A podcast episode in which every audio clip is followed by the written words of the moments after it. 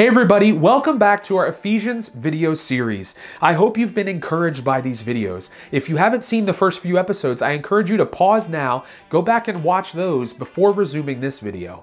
Today's episode is called The Mystery Revealed. He made known to me the mystery, which in other ages was not made known to the sons of men, as it has now been revealed by the Spirit to his holy apostles and prophets that the Gentiles should be fellow heirs of the same body and partakers of his promise in Christ through the Gospels. Ephesians 3 3, part A, and verses 5 and 6. We all like a good mystery, especially when we are the first person to solve it. Nothing beats the feeling that comes from figuring out the ending to a movie before it happens and spoiling it for everyone. But none of us could dream up a mystery as intricate and intimate as the God of all creation. Paul uses chapter 3 of Ephesians to reveal this mystery. But in order to fully understand this great mystery, we need to get into a little history. In Genesis chapter 12, God called a man named Abram to go to a land that he would show him. No roadmap, no GPS, just faith in what God had promised.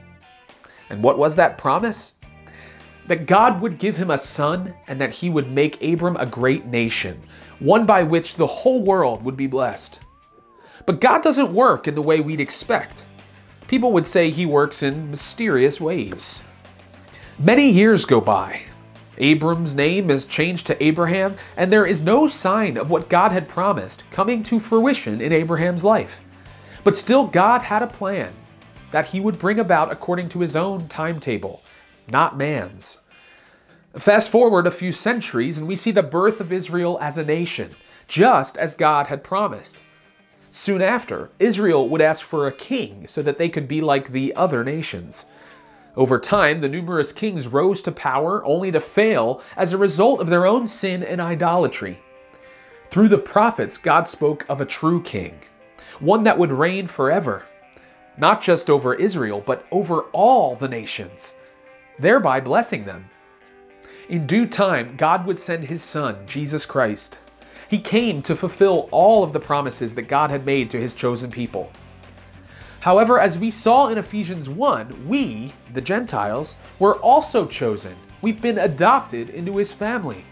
God had planned from before the foundation of the world that the Gentiles would be fellow heirs along with the Jews through belief in his beloved Son. Ephesians chapter 3, verse 6 and verses 8 through 12. Jesus came to the Jews as their promised Messiah, but they rejected him, just as the scriptures prophesied. He was ultimately declared a blasphemer and insurrectionist as his own people chanted for his death. God had predetermined it that way. It is because of that rejection of Jesus as Messiah that the gospel was taken to the Gentiles by Paul, whom God had called to be the apostle to the Gentiles. Paul discusses this in even greater detail in Romans chapter 11, where he says that we are grafted in among them.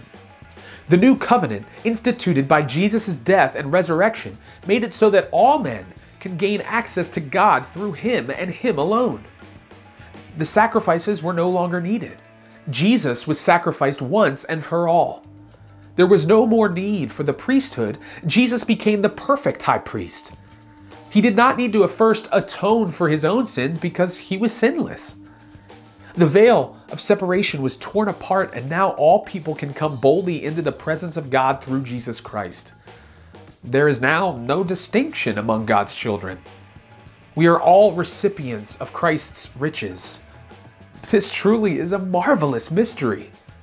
But thanks be to God that He has not kept these things hidden from us but rather has given us the ability to search them out and experience a life altering knowledge of them. Let us pray as Paul did, that we may be able to understand this mystery, and that our lives would be marked by its revelation. Ephesians chapter 3, verse 14, and the second half of verse 17 into 19. For this reason I bow my knees to the Father of our Lord Jesus Christ, that you, being rooted and grounded in love, may be able to comprehend with all the saints what is the width and length and depth and height, to know the love of Christ, which passes knowledge, that you may be filled with all the fullness of God. Thank you for watching this video. I hope you've been blessed by it, and I encourage you to share it with your friends and family.